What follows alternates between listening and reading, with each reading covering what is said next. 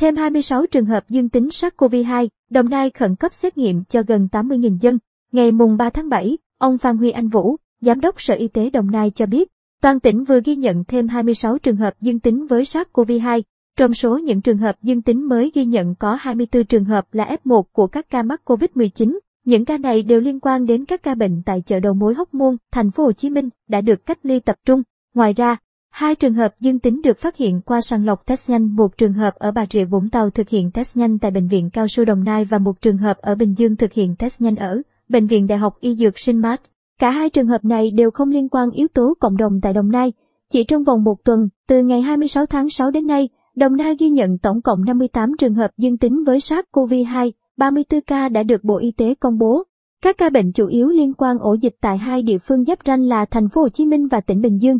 Theo Sở Y tế Đồng Nai, Sở đã ban hành kế hoạch lấy mẫu xét nghiệm SARS-CoV-2 cho gần 80.000 người dân đang ở trong khu vực phong tỏa trên địa bàn 4 xã của huyện Thống Nhất gồm xã Gia Kiệm, Gia Tân 1, Gia Tân 2, Gia Tân 3. Việc lấy mẫu bắt đầu từ sáng mùng 3 tháng 7, chia làm 3 đợt, mỗi đợt kéo dài 3 đến 4 ngày.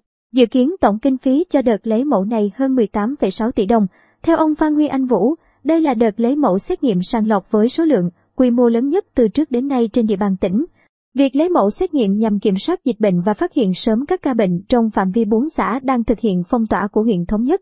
Gần 70 giáo viên và sinh viên tình nguyện của trường cao đẳng y tế Đồng Nai được huy động tham gia đợt lấy mẫu xét nghiệm này.